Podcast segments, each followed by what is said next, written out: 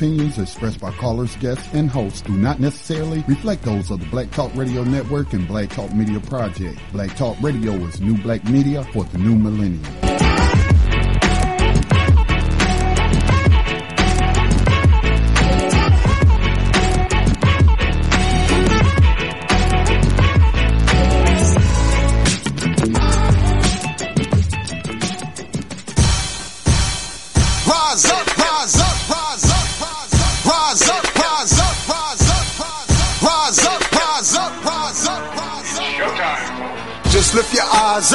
Let your wise rise up. See the signs of the times. If it's time, rise up, rise up.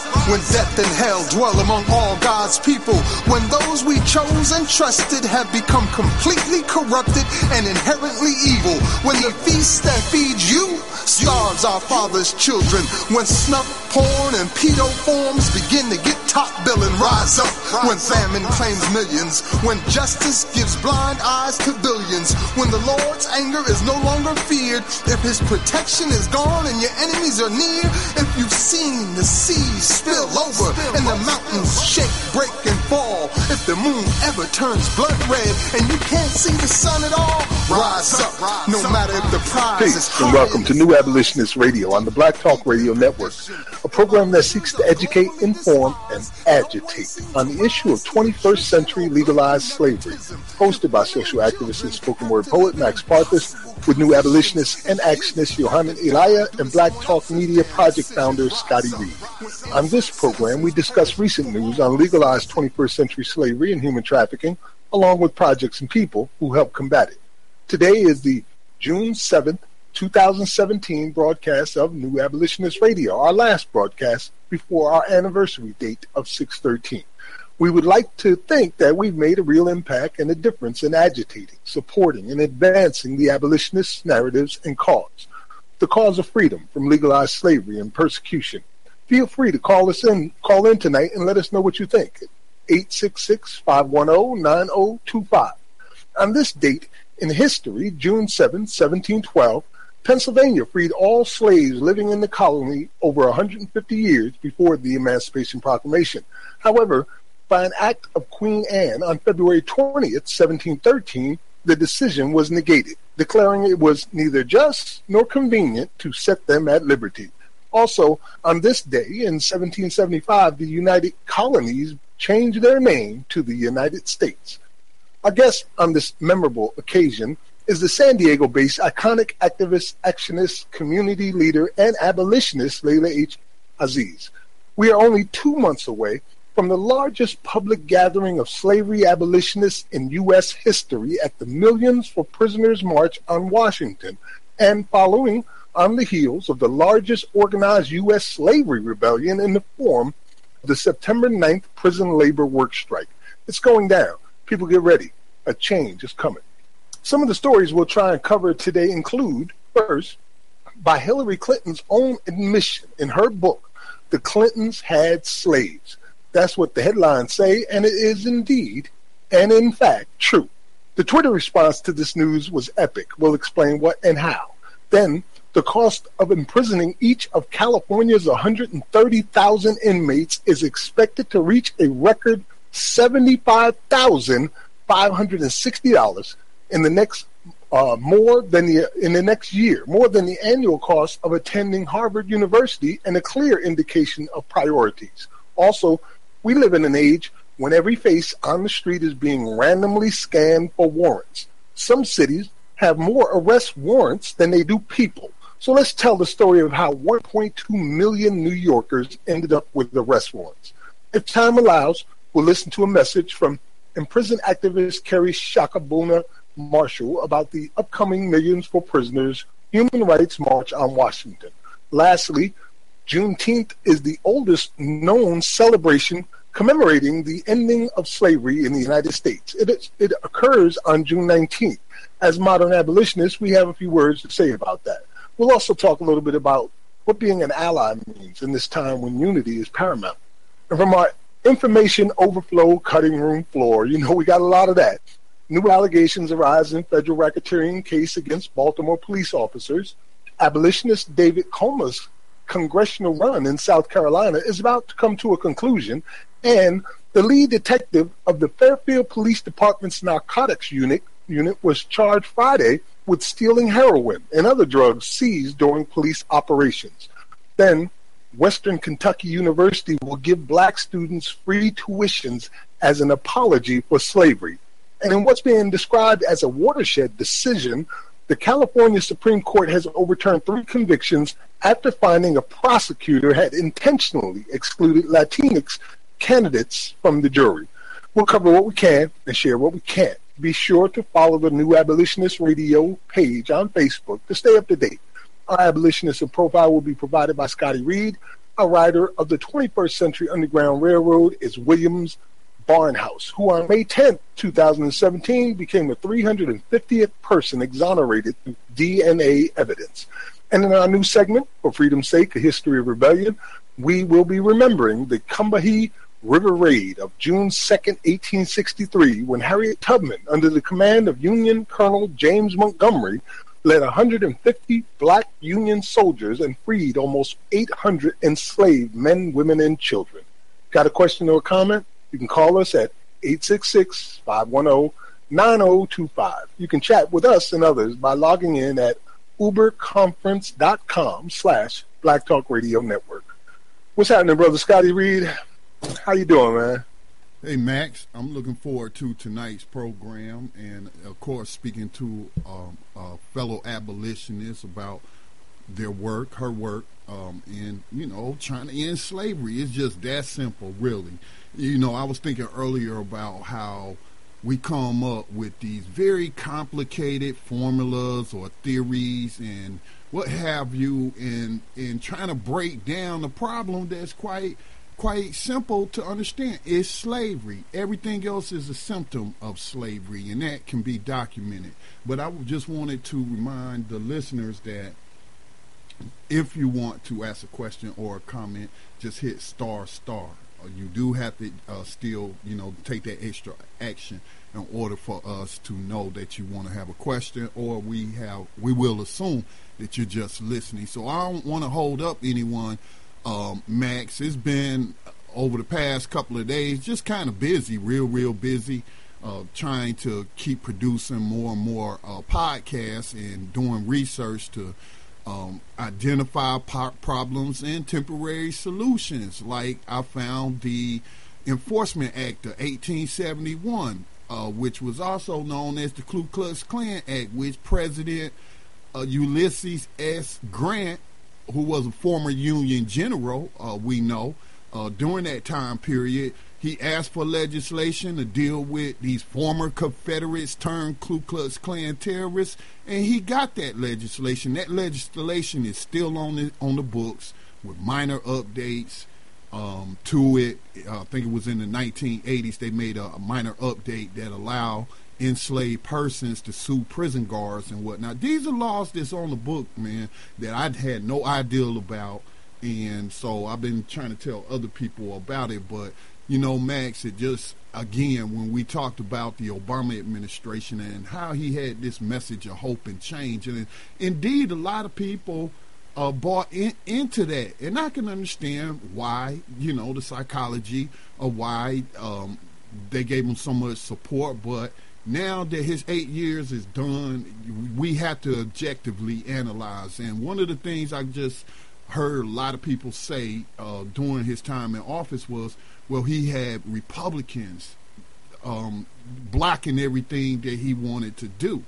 And that's true to a certain extent. When you got a Republican Congress and you're, you know, you lone um, Democrat in the equation of the three branches of, of government, then it's pretty hard to get your agenda pushed through. Now, he did push through a lot of stuff, but it wasn't to our benefit. It wasn't to the cause of freedom and liberty.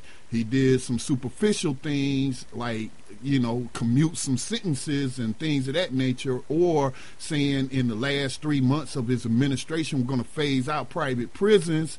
Now, if he'd have done that at the beginning of his second term, we wouldn't even be talking about private prisons today because the market forces would have killed them.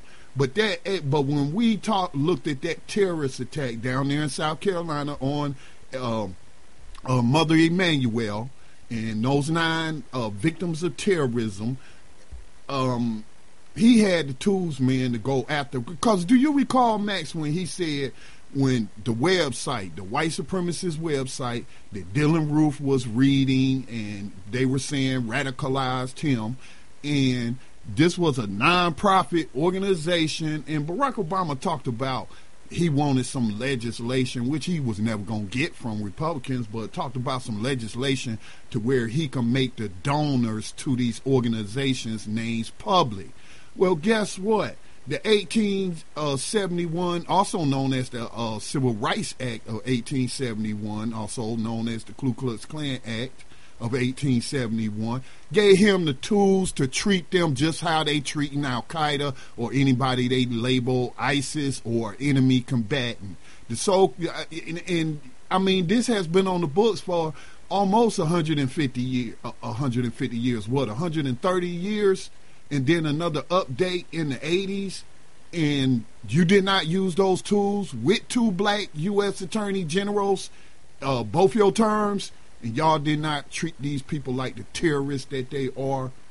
Oh man, Max, I ain't mean to ramble, man, but that's what I've been up to, man. Trying to I see that, brother. Try to figure out, you know, how we got into this situation and, well, and what needs to be done to address this cancer of slavery. I was hoping that uh, we would take just a moment to remember some of the accomplishments we've gained here in the last five years on New Abolitionist Radio, some of the things we witnessed, the changes, stupendous changes that did not exist before we came along. You know, you talked about Barack Obama, and remember back in 2012 during the State of the Union uh, uh, State of the Union speech that he gave, there were exactly zero mentions of criminal justice reform, no mentions of mass incarceration, no mentions of any of that uh, him being pushed into speaking about this and reacting to it was a direct result of the abolitionist movement, I'd like to believe. And, and that's just one of the things. Anything that really sticks out in your mind, Scotty, over these past five years? Because uh, I know I've got a bunch of them. I won't go over them all, but I would like to just mention two or three of them. Well, yes, you just mentioned Barack Obama. That occurred as a result of the new abolitionist movement, people who classify themselves as abolitionists in this new era of slavery. You meeting with uh, members of Bernie Sanders' campaign team down there in South Carolina uh, at an event that Bernie Sanders spoke for. Um, I know that that legislation to end private prisons came about as a direct result of the abolitionist, you know, movement um, that has been going on for quite some time, but seems to really be picking up um, um, steam, for lack of a better word, but you know, picking up momentum as more people become aware that slavery was never abolished. So. I, I believe that's some of the things that speak out, uh, stick out to me, and I also believe every abolitionist in this modern era in politics that has run uh, for office has been on this program, been a guest on this program. Uh, whether we yes, sir. And, and, so, I mean, five years, man, it's, it's, just a whole lot that we could. do. And they didn't exist before Reverend uh, Ajabu. They didn't exist. it had never happened before the 1800s. And we identified that and reported it and had him on. So, mm-hmm. um, so yeah, it's just a number of things. The calls when we would infiltrate uh, the GEO groups and the CCAs, now known as CoreCivic, whether we were uh, listening to the calls live, hoping to get in a question or two, but of course they didn't allow us to say anything on their earnings calls. These are earning calls for slavery. How much did we make off of uh, human bodies and trafficking human bodies today? Of course, they wasn't using those terms, but that's what we were listening to, and and just some of those old, um, you know, sessions where we would replay that, but then break it down, you know, on a program and and really mm-hmm. translate what these people were talking about. Which Yohanan was particularly good at that. You know, you mentioned about the political candidates, which is real change. You can see that happening, like David Kulma right now running for Congress in South Carolina as a slavery abolitionist and speaking clearly about it. So those are real changes that we helped put into effect. Another one that I, I, I one of two really big ones I think first of all, is the divestment campaigns that really initiated with Columbia University and the students there. And since that initial uh, divestment came, campaign, we've seen at least $3 billion be shifted out of, in particular, Wells Fargo's pockets, but from prison constructions in general. Uh, teachers unions across the country have been pulling out their 401k plans that have been uh, invested into private prisons. So we've watched prisons lose a lot of money. Uh, also, on August 18th of last year, when we saw that they could bleed and they could die, and they almost did in one day when the Department of Justice announced they would no longer be using the services of private prisons.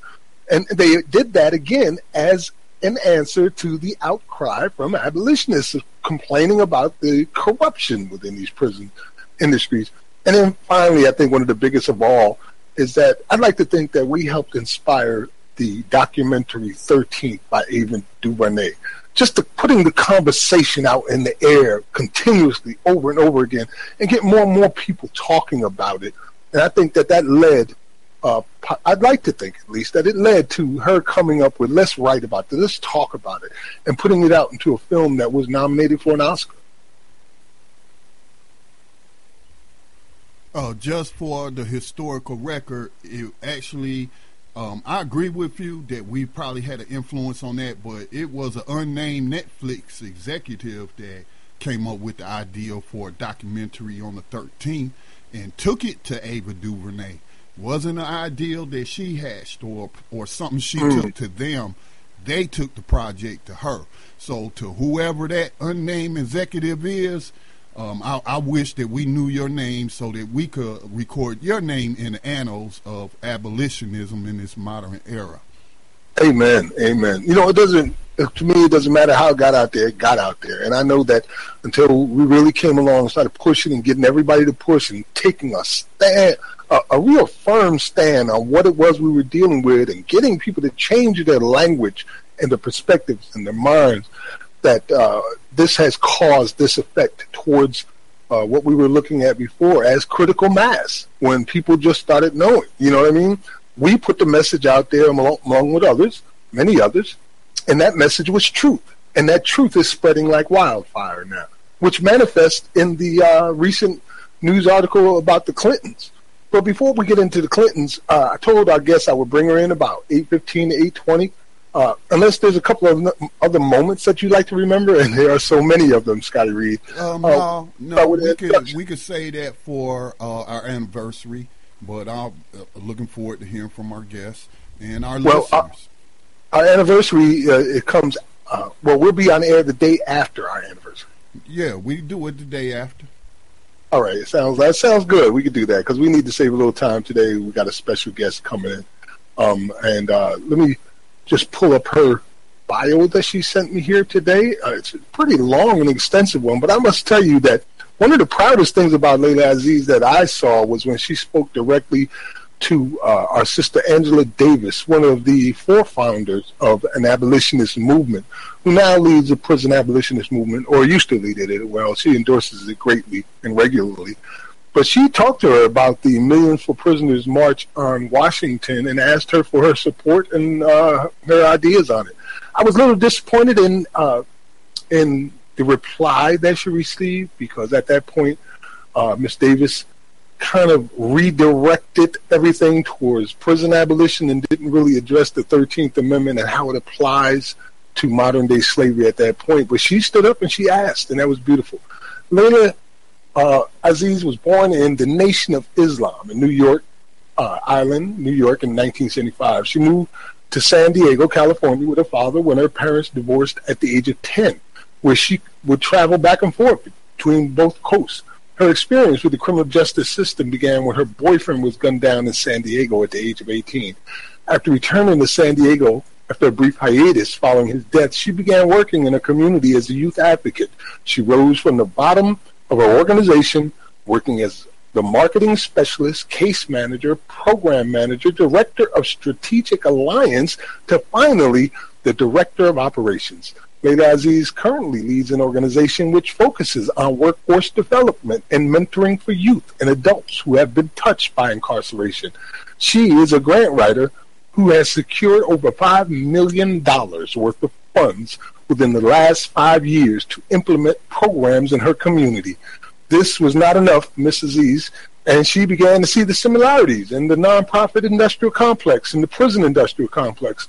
Layla Aziz began steps towards advocacy and revolution in the criminal justice system. Initially, she began working closely with reform groups such as the Youth Fair Sentencing Project, who did phenomenal work around SB 261, SB 260, and Proposition 57. In July of 2016, Layla met with SJ and Crystal Roundtree and began working with them towards their dreams of eliminating the 13th Amendment. During this time, she was able to get expert tutelage from elders in the movement, such as Mama Candy and Max Parthas. Shout out. She also began working with George Jackson University and some of the comrades who were recently released from California's notorious solitary confinement units.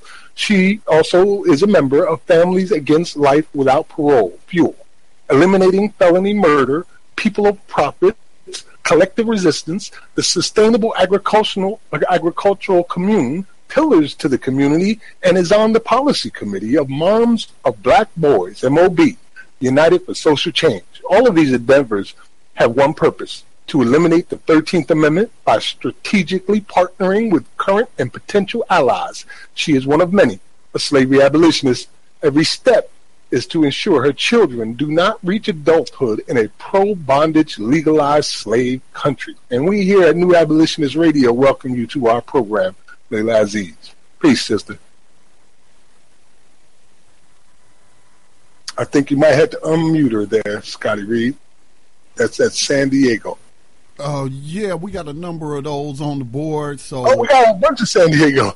Okay, uh, Layla, if you're listening right now, just press star star, and that will unmute you. And then when you talk, we'll hear you. There we go. Welcome. Hi, how are you guys doing? Okay. Peace, sister, and welcome. Um, wow, that was long. I'm talking about the bio. Um, it's uh, a beautiful bio. You accomplished great de- deeds in a uh, short time, indeed. Thank you so much, sir. Thank you for your tutelage. Um, I, I, just do what I can do, uh, and uh, today, one, I'm really proud to have you here because uh, you know you are out there working hard to make this happen, and unlike uh, as many as we would hope you have really adopted the mindset that you're dealing with slavery. And that's one of the things that we have really asked people to just do. Just consider it. And when you did, it, it was real clear for you, and you've been acting like it ever since. And I got to say, I love you for that. Thank you so much, sir. Mm-hmm. So tell us a little bit about yourself and uh, your, your, motivations, uh, strategies. I mean, anything you want to say, the forum is yours. And by the way, uh, this is Scotty here with me, too. Scotty Reed. Hi, Scotty.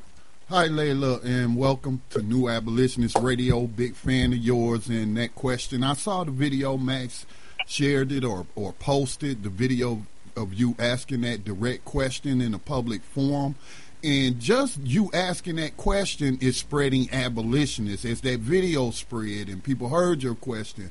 And so I just want to relay to the listeners that that how powerful it is when we put these questions to people out in the public forum and, and force them to ponder them, regardless of what they may answer with. Once the question is put out there, and and that question is, is this slavery we dealing with? Then we never know the impact that that seed will have as it grows later in in that uh, ground that you planted thank you, in that ground that you guys planted. Um, one of the biggest things that I've noticed um, strategically in um, this movement and just coming in and having to have growth spurts, times of being very um, frustrated with the movement because it didn't seem like anyone was listening, and um, really positioning the message is that our message has to be clear. Um, I called myself an abolitionist initially. I went. I was a prison abolitionist. So what are you going to do with the rapist, Layla? Um, kill him. You see what I'm saying? And Max Parthas helped me really look at, we're not prison abolitionists, Layla. We're slave abolitionists. That's where we are. That's the clear message that we have. Really looking at the Constitution and the fact that the 13th Amendment pretty much wipes us out of every form of citizenship that any other person has and how strategic they were in making sure this happened, you get angry. The first thing you do when you find out the truth and you really see it, because there's no laws that were accidentally passed to stop people from voting. There were no laws that were accidentally passed to stop your fourth waiver from search and seizure. There were no laws that were accidentally passed to not give you the Eighth Amendment. All of this is grounded in slavery. And I see people try to play technology with the language of the 13th. Oh, no, that's not slavery. That's involuntary servitude. We can't vote. Um, they can search us at any time. We can't, we, we're, we're placed in, in, in, in jail and, and there's a parasitic bail system. What do you mean? It's slavery and indentured servitude. It's slavery. And how they're manipulating the laws to ensure that some of our boys, 18 years old, who never killed anyone under just archaic laws like the felony murder rule, and how you use that to give a kid who did no killing life without parole or the death penalty, and that's more extreme than if he purposely walks up to a person and puts a gun to their head and shoots. What are we doing, people? When are we going to really start looking at what's going on and why is it going on? So well said, indeed. Uh, and passion is uh, evident there in every word that you're expressing because you got to be passionate about this. We are literally talking about life and death, freedom and slavery, not just for ourselves, but for our children. And the idea that because it's not happening to you, it doesn't exist is ridiculous. Just at face value.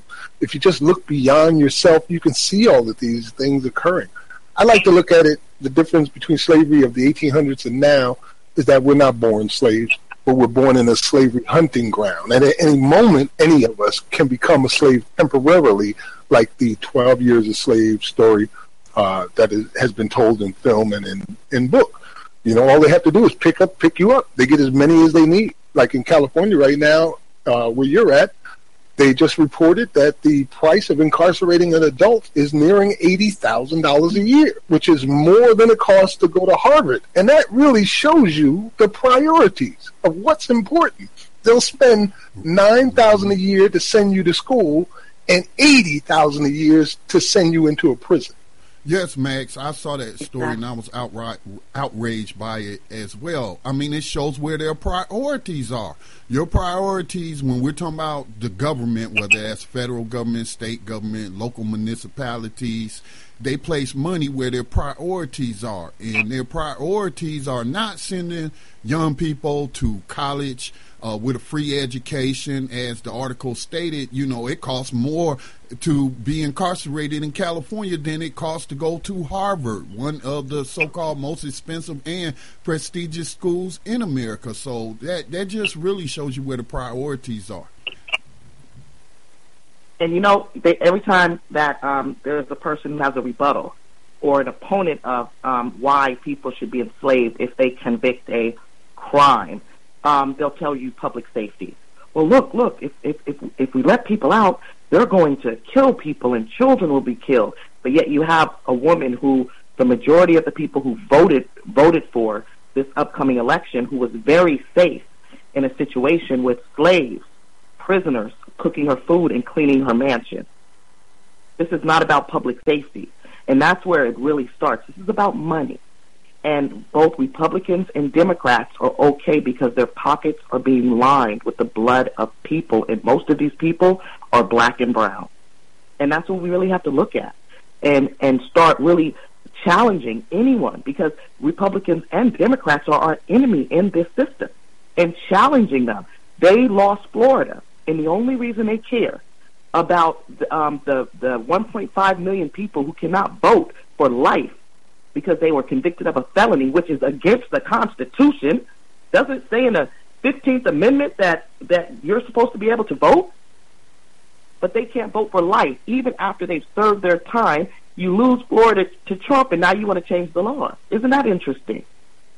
So if we look at it, we see that it's, it's, it's slavery and slave proponents on both sides of the aisle. And that's the issue that we're having. No one wants to really say, you know what? We do have slavery. They want to use every other word besides that.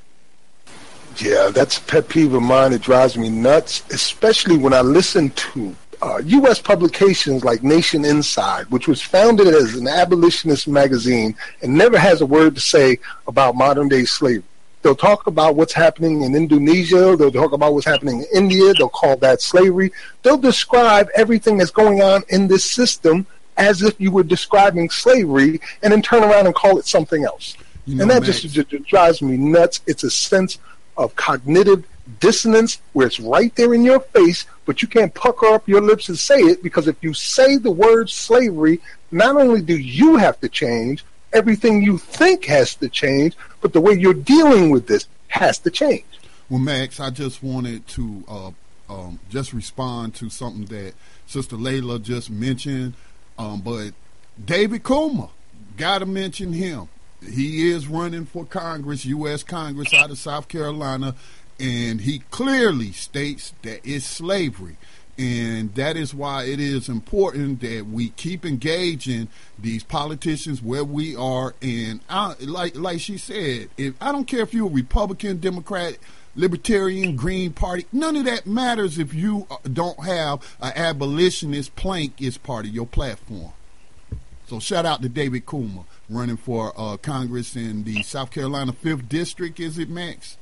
Yes, sir. Fifth di- district. Uh, you and I will be meeting with him in a week or so uh, coming up, where we'll be uh, helping him, trying to help him get elected and explaining what's going on about modern day slavery and human trafficking. But yeah, definitely back to you, uh, my sister. Uh, continue if you don't mind, and, and, tell us more about your perspectives of what we're dealing with. Uh, what do you think our overall strategy should include? And if it's okay with you, I know you ran into some issues when your mind changed. And I don't mean like personal issues, because we all deal with that five stages of mourning when we figure this out, but within your own community with people who had not come to that same conclusion. How did you deal with that?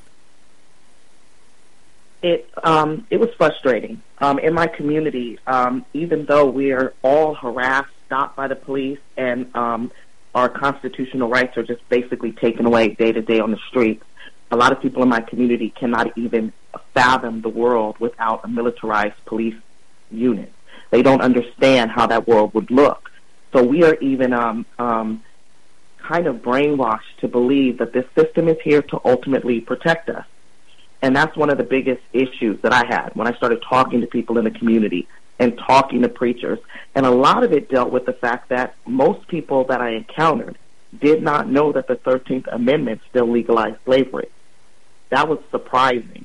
And so that language in itself, um, that started to move people towards what I was saying, but it still wasn't tangible to them. Okay, Layla, so you're saying that if you go to prison or if you're convicted of a crime, that you become a slave, well, don't do crime. So then we had to start looking at the policies that some people call laws, but they're really policies that different states and the federal government pass that then move you towards slavery and we looked at gang documentation. And a lot of people are anti-gang, and but they started really drilling into that and looking at the fact that how can you make a person a gang member without due process of law, and then give them an enhancement based on that documentation. Add insult to injury, they did an uh, audit of our gang system in California, and I think we had what twenty something one year olds on our gang documentation list and it really showed how they weren't really paying attention to that data, but yet people were getting enhancements of 25 to life. So we started looking. Okay, you're against me on this. We're kind of having a pushback, especially with the preachers, right? Look at it this way: if you sell dope, which is not good, no, I agree with you. But if the sentence is two years and a person is documented, they're going to get 12 when just a white boy who's a KKK member who's never going to get documented is going to get two. Is that okay with you? The fact that you're put on a gang documentation list and you've never had due process of law will prevent you from becoming an EMT or a firefighter. You've never been convicted of a crime in your life. Is that okay? You see how they're moving people towards slavery? When you get to court and you go through those readiness hearings and preliminary hearings and all of these different things, it seems like everybody is working against you. And you don't have the money to pay for an attorney. So it's almost like the system in itself is pushing you towards slavery. And then looking at what they're doing with immigration and putting these people into these, and that's another argument we tend to have. Well, don't come over here if you don't want to be a slave, and don't come over here if you're not a citizen. And it kind of it's the brainwashing that you have to constantly attack because a lot of times, like you said, people don't understand something that they have not been through. So we're start trying to start with small, tangible things that a lot of people have been through, and that's bail. People don't know that when you pay a bail bondsman 15% to get out of jail, you basically just gave them money, and the average, well, the, a wealthy person never does that. They pay their full bail and they get their full bail amount back in California. Let's attack the bail system. It's parasitic and it shows you how this leads to the 13th Amendment, how people plea bargain, how people who are innocent just take a probation with a year just to get out and get back to their lives.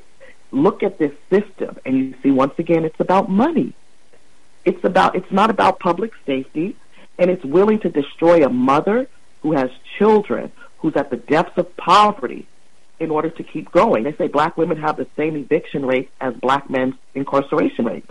Look what we're dealing with. A complete attack on the black and brown family. And it's strategic. And it's a caste system. If you let's say what it is. This, this is there's nothing different in America than in India. Sister Layla. Yes, sir. Yes, I would like to speak to the issue of family and women as we have been reporting over the past several months uh, based on some new reports that have come out that women are the fastest growing demographic. Um, especially when it comes to those who are in state prisons. And a lot of them, the majority, over 50% of them, are mothers. So we're, we're talking yeah. about destroying the core of families. And so I know a lot of the mainstream focus is on on black males, and it should be.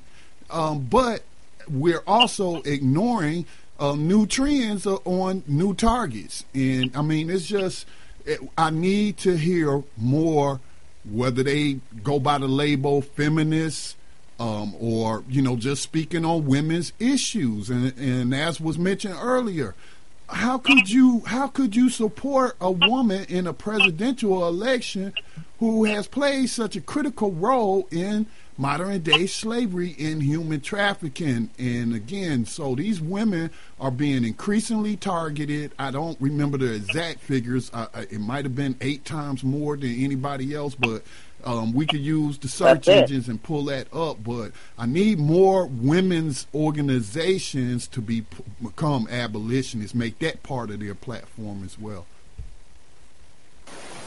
I agree. Um, recently one of the sisters um, in San Diego, her name is Mavis Thompson. She was kidnapped in juvenile court because she was challenging the judge who she thought and the defense pretenders, the public pretenders, um, who were basically, um, she felt, were going to railroad her minor son. She was given an obstruction of justice charge. And um, this woman is facing 11 years because she doesn't listen. 11 years in prison. Mm. We're going to pay $75,000 a year, 76000 let's round it up, a year because Mavis Thompson doesn't listen. And that's okay with this system. Mavis Thompson doesn't listen. Um, we basically went out and we asked people to help us. Um, we saw what was going on. And um, some feminist groups stepped up. One of them was um, FTW Plus Liberation. Um, one of um, Bree Davis, um, she did a phenomenal job at working with us. The Black Panthers were out there, um, Collective Resistance was out there, and we had um, some of our allies. And it's good that you're going to talk about allies because what does it mean to be an ally? Um, they stepped up because we're also we refused to pay a bail bondsman to get her out. They had this woman for not listening and a failure to appear, and they dropped one of the failure to appears because they're the ones who gave her the wrong time, and they still had this woman. Her bail was one hundred and fifty thousand dollars. When people for not listening. When was people, that the woman who was pregnant too? Yes, it is. The vegan pregnant woman. Yes, it is. She's home.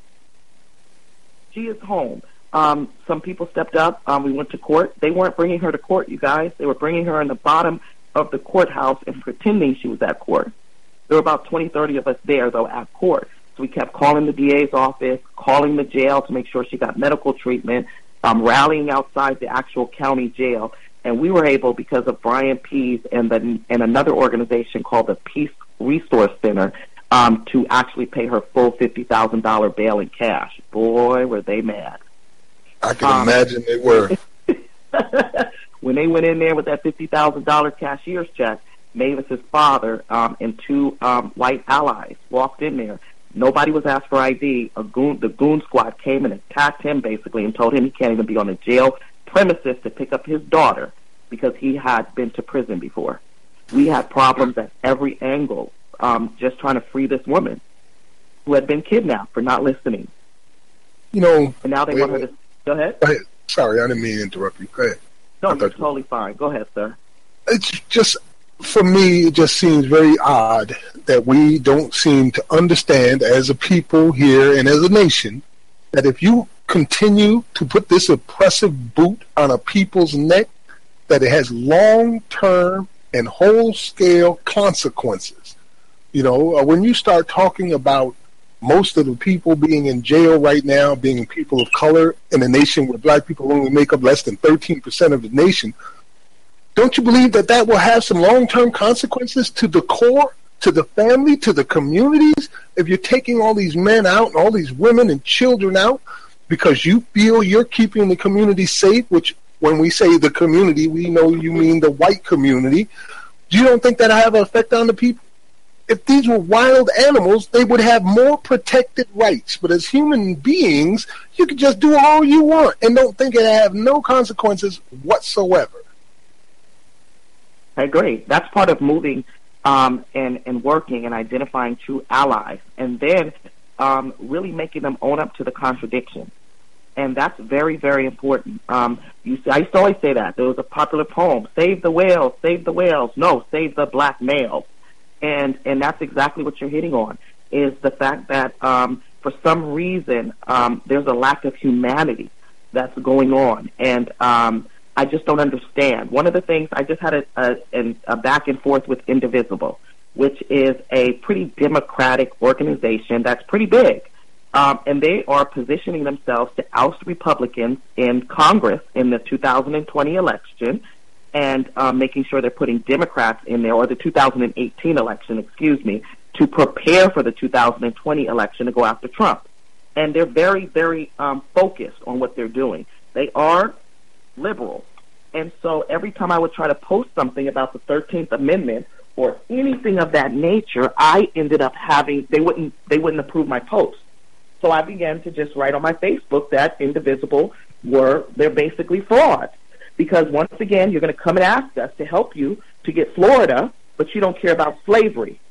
So let's be specific. And now, how are you going to run Hillary when that you know they want to run Hillary again? How are you going to run Hillary when she's pro-slavery?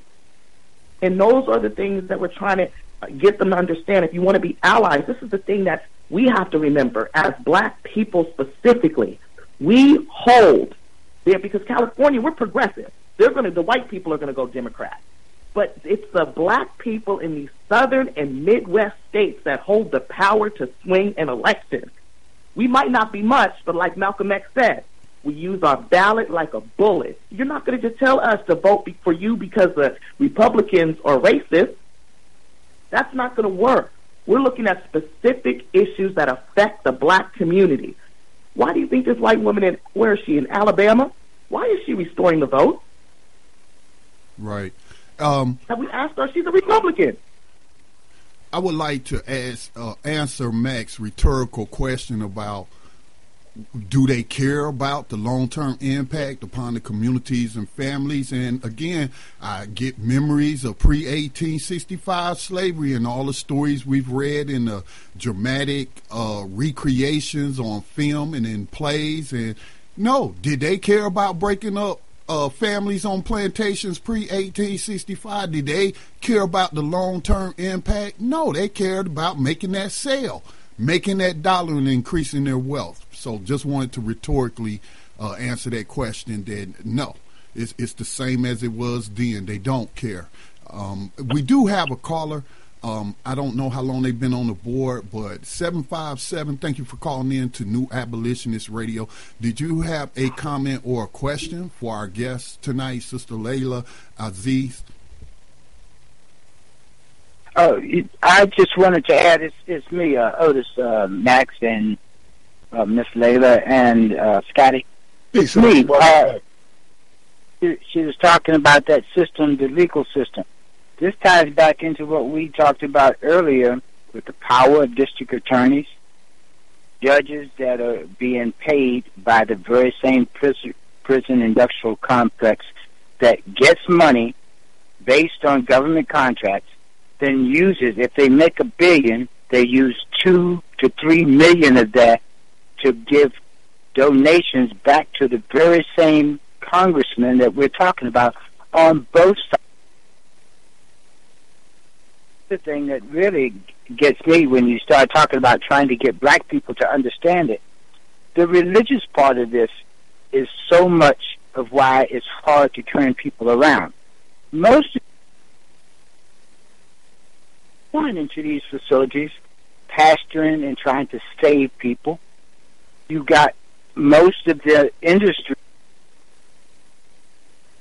Otis, you saying Otis for some reason your cleaning? yeah your phone keeps going in and out.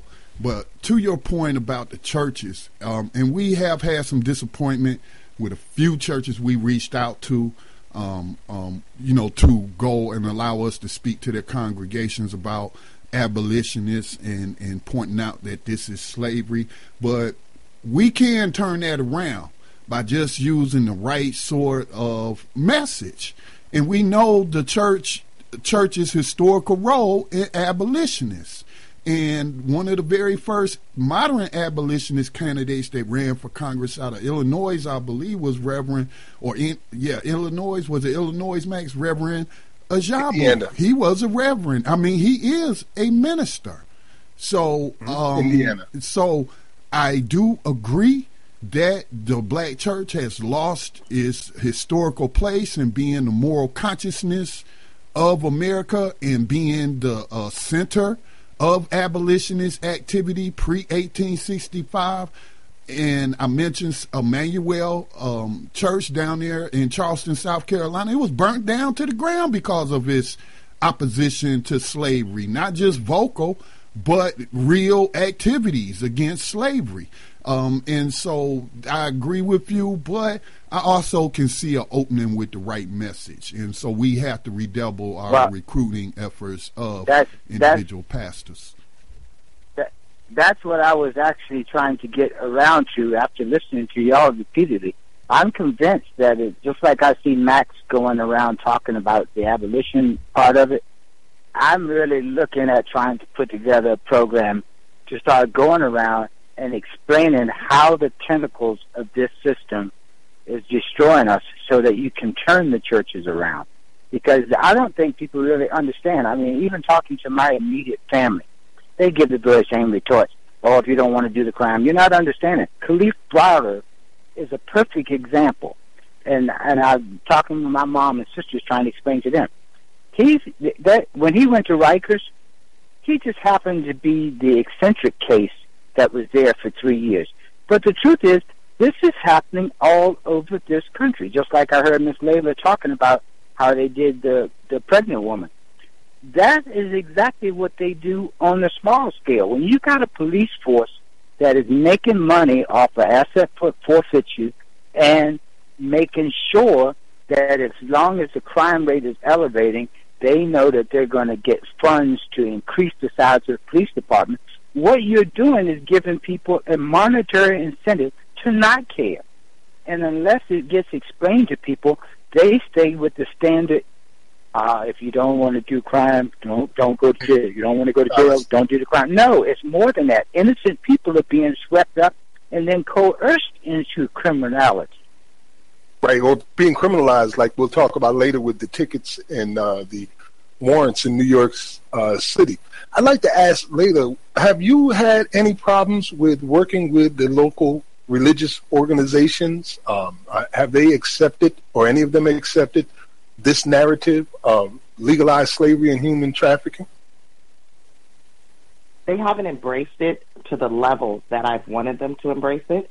There's a lot of education that needs to go around. The churches basically is, and let's just be truthful, they're moneymakers and so they're there to increase their funds. They're not very big on um, activism or or pushing to change laws. Um, and a lot of the actual, I remember if you wanted to get elected, you went to the church. A lot of the churches now are being neutral, even when it comes to issues, because they want to make sure they can get money or they're able to sway anyone um, based on what their position is. But I haven't given up. I'm like you, Max. I have not given up on the churches. I have not given up. I just look at it as I have not done enough work. And so I need to get deeper into the church. There is one church that has joined our ranks fully, uh, it seems, and well, not completely, but uh, let's just say the black section of that church has joined our ranks, and that would be the Quakers. Uh, Quakers have been working with us closely now. Shout out to people like Sharon Smith and Sarah Williams, who, uh, who have stood by me side by side and, and talked the same rhetoric that I talk. So the Quakers have started to move back into their historical position. Max, and I remember uh, everyone. I would like to just point out one of the very few good things to come out of that, that uh, Donald Trump has done. Hold up. I'm getting some feedback from somewhere. I think that's off your line, Otis. Yeah, that was coming off your line, Otis. Sorry, sorry, I had to mute you. If you want to chime back in, um, hit okay. star star.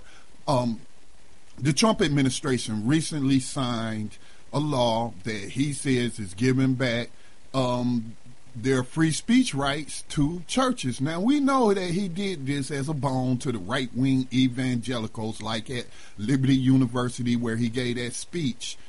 But now churches no longer have an excuse to not get involved by saying, oh, that's political and our 501c3 prohibit us from engaging in politics because, you know, you, you, we're going to have to go through politics in order to end slavery. Everything's controlled by politics. And so now no longer they have that excuse because Donald Trump just allowed them to engage in activism under freedom of speech. So I just want to point that out because a lot of times in the past, that could be a valid excuse of why they weren't as involved as they were pre 1865. That was one of the first things I heard when I started approaching the church, and I approached my local church first. And they told me that A, their congregation ain't that big to make a difference, and B, that they would be risking their 501c3 uh, status by engaging in political activities and I've heard that on more than one occasion. So they were more concerned about whether or not they maintained their 501c3 status than freeing people who are in bondage. And that was shameful to me. And I'm going to agree with you. Um, the Quaker Church in San Diego has stepped up to the plate also. And they've done some phenomenal work. And that has been the consistent church. And historically, they're right where they need to be. We need the black church to step up and then we need also the Hispanic churches to step up because I'm looking at churches. I'm talking about two, three, four on every block. Yeah, especially here where I'm at in South Carolina, where we have like McDonald's franchises. They're everywhere, you know, in Bible Belt. But uh, we really need to get them involved. They need to take their place in uh, what's going on and be on the right side of history. Well, and that kind of leads me to the question of allyship, which we just shortly discussed a little while ago. This now, I'm leaving the realm of what I know for a fact to what I believe personally, okay? Just so you know, this is my opinion. But it's really hard for me to be standing next to someone and we're talking about the same subject, right? Let's, we're talking about, let's just say mass incarceration for the purpose of this uh, argument, right? So we're talking about mass incarceration, and then I start talking about how it's really slavery, like either one of you would be doing. And the person who is in the fight with me, standing next to me, thinks that I'm a damn fool and that I'm talking some chicken little stuff, and everything I'm saying is not really true, but I'm in the fight with them, so they're going to stand next to me. That doesn't feel like an ally to me. It's very condescending. You're not even entertaining my argument. You don't even want to consider it, but you want to stand next to me and fight. I feel some kind of way about that. I don't know about you two or three, which are on the line right now, but me personally, I don't feel like that's being an ally. I feel like that's just being condescending and using me to advance your own agendas. I'm at complete refusal. I'm with you. And you have personally um, started to eliminate the term mass incarceration from my vocabulary based on what you wrote. Um, basically, call it what it is it's slavery. And that's how we really have to start attacking it. Language in itself. So every time someone says mass incarceration, no, I'm not talking about mass incarceration. I'm talking about slavery. And that in itself starts to really shift people's ideologies and understanding of what this really is. If you're an ally of mine and you don't understand that we have people currently in slavery, two million people in slavery, and that has nothing to do with public safety, then you're not an ally of mine. And that's where we have to start. A lot of times when we do partner with different people or organizations, they want to push their little watered down agenda. And basically you have to pull away from the table at that point. If you can't say that slavery exists and you can't own that, and this is just a party for you, and you want to reform, basically you want to help keep the system where it is, then we have nothing to talk about. And not only that, I'm going to hold you accountable to your contradictions. And I think that's important. Yes. I, I, will applaud people who are doing good work. I don't care what you think, whether it's slavery or not. If you're doing good work, I will applaud you. The Innocence Project has never said this is slavery, but they're out there freeing people every day from prisons. Uh, same thing applies to people who work within the prison to, you know, help with letter writing campaigns or visitation, bringing people back and forth to visit their loved ones. That's good work. It's beautiful, and we need it. But we also need you to change your mind about what you're really dealing with while you're working on those pro- uh, uh, projects and uh, at different areas of uh, where help is needed. I agree 100% because I, I'll participate in things that I have deemed um, reform, such as our bail reform going on in California. But it's not going to take me from that's a strategic reform effort to topple the system ultimately as far as slavery is. So as long as I can keep committed there, if I lose focus, then I know I've lost my way. So I totally agree with you. Good work is good work. But it's right. our job to make sure they understand the work. Exactly, exactly. And just to point out so people understand, when you're talking about the bail industry, which is primarily funded by insurance companies, we're talking about an industry that only exists in two countries on the entire planet. That's us and the Philippines. Everybody else thinks that this is immoral, unjust, and unethical. But here we are every day doing what is un- immoral, unjust, and unethical. And if you go to certain communities, you'll see three, four, five bail bondsmen all on the same block, just profiting off the suffering of their neighbors. Max, the fact um, that that dog, the bounty hunter, came to to Bobby to keep this, I'm like, you people have. Scotty, you were saying?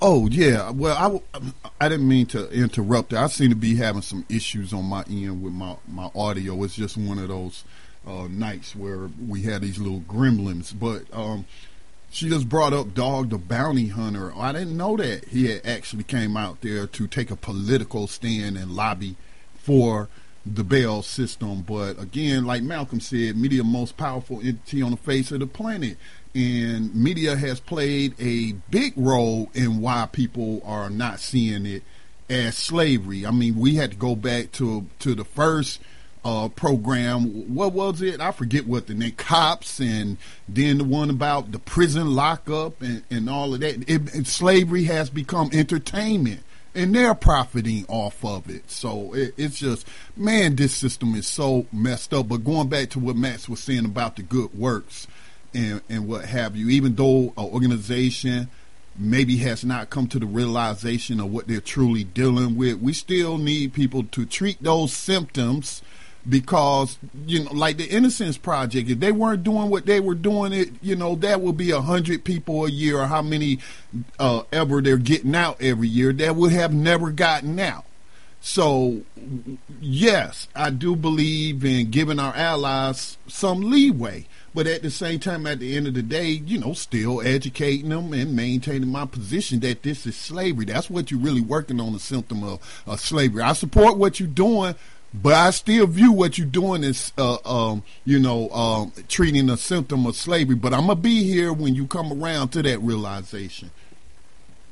Yes, sir. Well, listen, we are on our first break. I want to take this break. When I come back, we take another call. If anybody's calling wants to ask a question or speak, uh, to Layla here tonight, and uh, then we'll give her a chance to say whatever she wants to say and uh, get on to our, our the rest of this show here. You're listening to New Abolitionist Radio. Today we have our special guest, Layla Aziz, out of San Diego, and she's telling us about her struggles in this abolitionist movement. We'll be right back after these messages.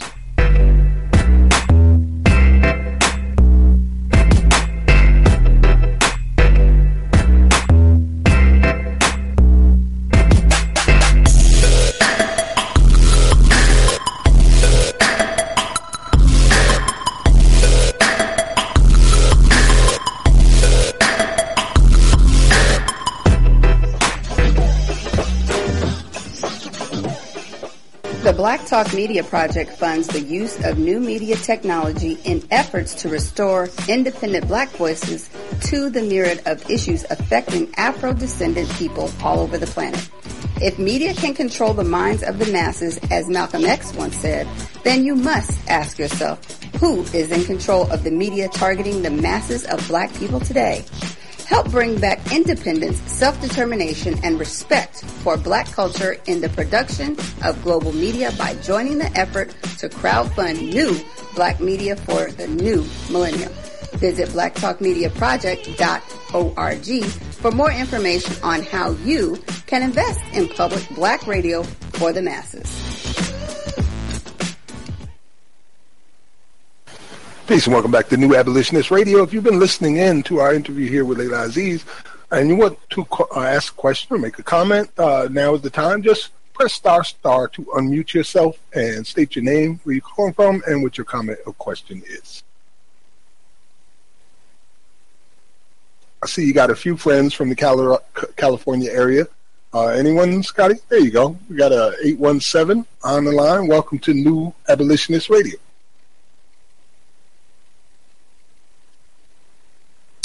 I see they have muted themselves. I forgot to unmute the phone. Hello?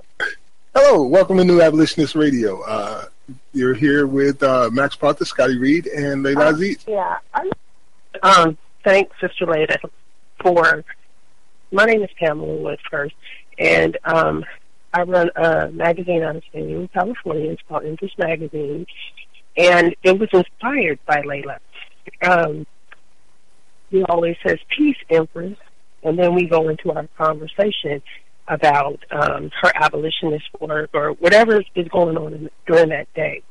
But she has been such an inspiration for me to take the power of the pen and the media and use it for the movement, for the abolitionist movement. Um, I've learned a great deal from Sister Layla in the past, I'd say the past year, past six months.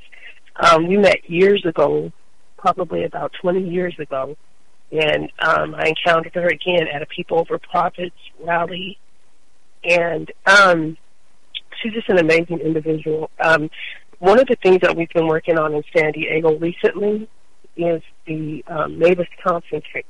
And with Mavis Thompson, I've been speaking a lot with her because I'm interviewing her, doing an ongoing interview about her case. And one of the things that she told me that just shocked me hurt my heart yesterday was that they were trying to get her to sign a 10 year order of protection as part of her deal for her obstruction of justice case. That bothers me for two reasons. One, it makes it look like she was really neglecting her child if she accepts that deal. Two, it breaks down the foundation of the family. Or, and then the third reason is it, it, it, it, she has to abandon her son for 10 years. That child is without its mother, a ward of the system. So I just wanted to say that um, we need to rally around Sister Mavis and make sure that the district attorney needs to come back with something better or nothing at all. The charges really need to be dropped. But she's going through a lot for no reason. They're attacking her character. They're attacking her motherhood. They're, you know, and they, they do this to almost um, every black woman that goes through the system, but with Mavis, they're going a little bit harder because of her stance as a cop watcher. That's all I wanted to say. Indeed, and you mentioned like how the tree of life works. Where you know one inspires another, and another inspires another, and inspiration is one of those things like love. You know, where it, it really works best when it's shared. And to hear your testimony, how she inspired you, is uplifting. Thank you indeed for that. Thank you. And and it is mutual, Pam. Oh, it really is. The work that you're doing, I want to thank you so much. Um, Pam, anytime we're having any um, issues or we want to get something out there about the abolitionist movement or anything, Pam utilizes the magazine. But there's something else that Pam does. She's also a connector. Pam connected me with mothers, moms of black boys. It's 170,000 women of all races and nationalities who have black sons. And this group was started by, I went on its public information, it was started by the um, vice president of BET and Viacom, who's a black mom. and they're they have a policy committee, and that's what they're pushing, Max. And um, so right now I'm under the tutelage of some sisters, phenomenal attorneys. Um, and this is because of Pam's connection. And I'm really starting to get my, my hands dirty on making this bigger. Um, and that's, I, I felt like I was in a silo for so long. And because of people like Pam and people like Bree and Tegan and just everyone, um, we're working together. And that's why it's a mutual love and a mutual accountability and a mutual push. So I want to thank Pam just for that, which is everything. Indeed, chaos is subject to initial conditions. It's just the smallest changes in the system can change the entire system. And then it happens when you start enlightening people on what's going on, particularly when it comes to law. Uh, just recently, the National Lawyers Guild endorsed the Millions for Prisoners March on Washington, and that's uh, that is really huge as far as I'm concerned, because now you're talking about an army of lawyers looking into this, and because of circumstances like that, getting our legal allies involved we've seen historical moments where, for instance, out and I believe it's in California, the immigrants are suing the state for slave labor laws. And uh, that's an ongoing process case going right now. It's heading towards the Supreme Court.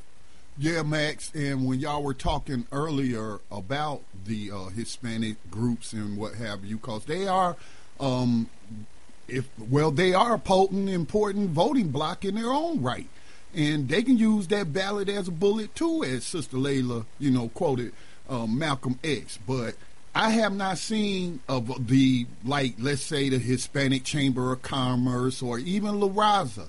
I haven't seen any of those large, well-known Hispanic organizations come out as abolitionists and say that this so-called immigration um, detention is really slavery.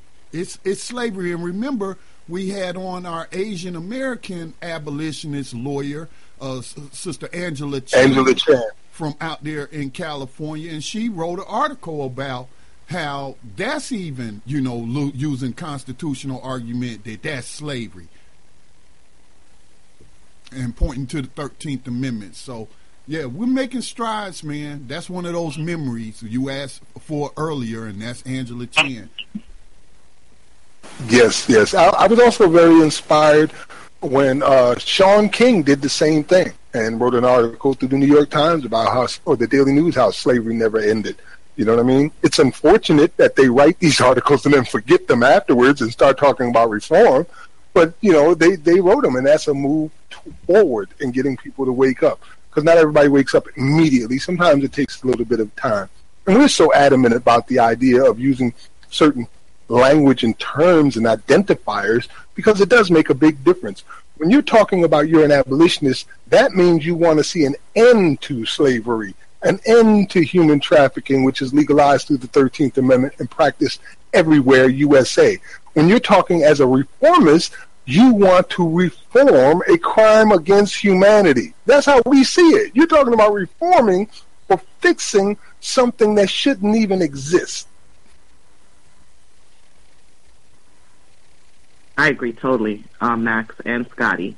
And um, I've noticed that um, Union del Barrio, they're doing a big prison conference, and they are abolitionists. And Kathy, um, who is um, the significant other of the late Ernesto Bustillo Sr., who started Union del Barrio, she told me what you told me. Two people I respect. She said, Layla, we are not prison abolitionists because we're going to put some of those people who did this to us in prison when we get done. Mm-hmm. We are slavery abolitionist. Man, I just want to play that on replay over and over again. We are going to put some of these people who have done this to us in the same cages they wanted to put us in. And at the top of my list of shit to do and people to put in a prison would be Hillary Clinton. Because everything that is going on right now keeps pointing back to 1994 and the birth of Wackenhut Corrections Corporation, which got 70 to 80 percent of their money coming from the Clinton administration. And the narratives that they put out about super predators and criminalizing black life and black people, that led to one of the largest uh, eras of incarceration that we've seen since the fugitive slave laws. This woman is so guilty that if you look up the word guilty in a dictionary, her face will be next to it her and her husband. Well, man, yeah, I know a lot. Of, that, go ahead. I'm sorry. Well, that the challenge again comes back to as I spoke earlier about women's organizations, and I'm including the sororities and, and all of that because I had actually um, shared that that abolitionist message with a black woman who was on a radio show on a panel. Um, and she did was totally unaware that it was affecting women on that level. And she was saying sororities need to get involved. So when I say women's organizations, you know, the, the Professor Bell Hooks, I was so encouraged, inspired, and and you know just uh, applauded her when she refused to endorse Hillary Clinton. she said it's not just about a woman; it, it's about the woman and what this woman has done. You can't ask me as a woman to endorse her. Or and and so because that's endorsing what she has stood for. So that that's again that cognitive dissonance among women. Trying to get the fox to fix what the wolf caused the problems the wolf caused huh? Man well we are um, coming to the conclusion of our interview and i would like to open up the line one more time if anybody has a question or comment we got a caller from new york Yes, uh, you're uh, here with us on New Abolitionist Radio. If you've got a question or comment, just state your name and your question or comment and where you're calling from. Yeah, I'm um, be brief from um, Carolina, Carolina area. Um, SJ from Jailhouse Lawyer Speak, and um, hey, says Jay, and welcome. Yeah, so I got to got to brief. from hungry, but uh, I just wanted to first when the setting here. Um, I wanted to applaud you all for the work you all are doing on your radio program. You know, I'm it is a uh, humongous um, tool in movement. You know, uh, whether uh, no matter how they're going about their work, I think many people your program. I want to thank my sister comrade Layla for coming on the program as well. Um, I think she's uh, definitely um, expressed the platform uh, very eloquently all around the board. So I just want to touch bases and I'll let you know got a block right here right now cell block here right now. We're probably about seven or eight. Yeah, we just listening and breaking bread together. And I said, I'm to hit this star star, so tone that so I can at least be all doing, man. And I'm definitely the right smart. Um, so just want thank you. Man, in this broadcast, our anniversary broadcast, relatively speaking, I have had more reasons to smile than a little bit. I'm just saying, man. Thank you uh, for all of the work that you are all doing, man. It's beautiful to see this movement coming together with a real solution, a real solution. And we all know that we have a better chance of beating this beast using the Constitution of the United States than we do of working on symptoms to beat it in its entirety. This, I believe you said this, uh, JS, that SJ, that this is uh, a time where um, we have never had a better chance to be unified under one ideal than this. Right, and he spoke about the tools, and again, our uh, anniversary isn't into next week, but Max asked me earlier. And if I'm not mistaken, did he not just say he called in from a, a prison plantation? Yes, sir with seven, eight brothers and sitting there together listening to this conversation about the future. And so, how many times has that happened? And Max, you had we had a private conversation where you were saying that hey, you gave birth to a movement, and I was like, no, we just are in the right time with the right technology that we are able to make those connections. So so, you know, I appreciate it whenever we hear from the victims and, and just the solidarity um, that we have with them.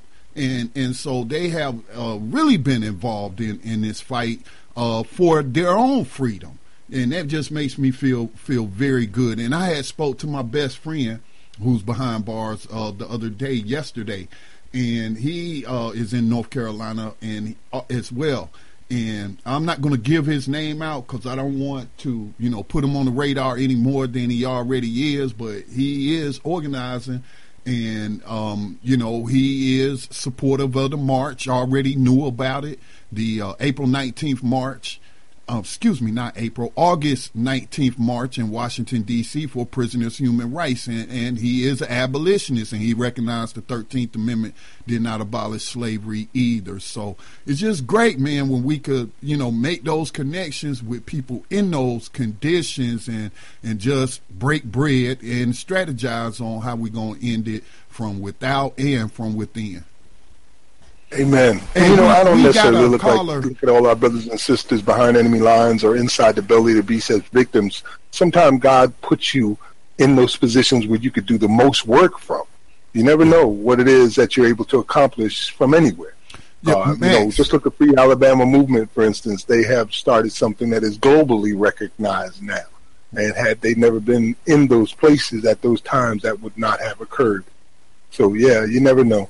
Hey, um, Max. Yes. I think we got a call. Um, I can't see the telephone number on my board, but uh, uh, it's showing a phone from New York in the New York area. Uh, if you would like to speak, now is the time as as we wrap up our segment with our guests.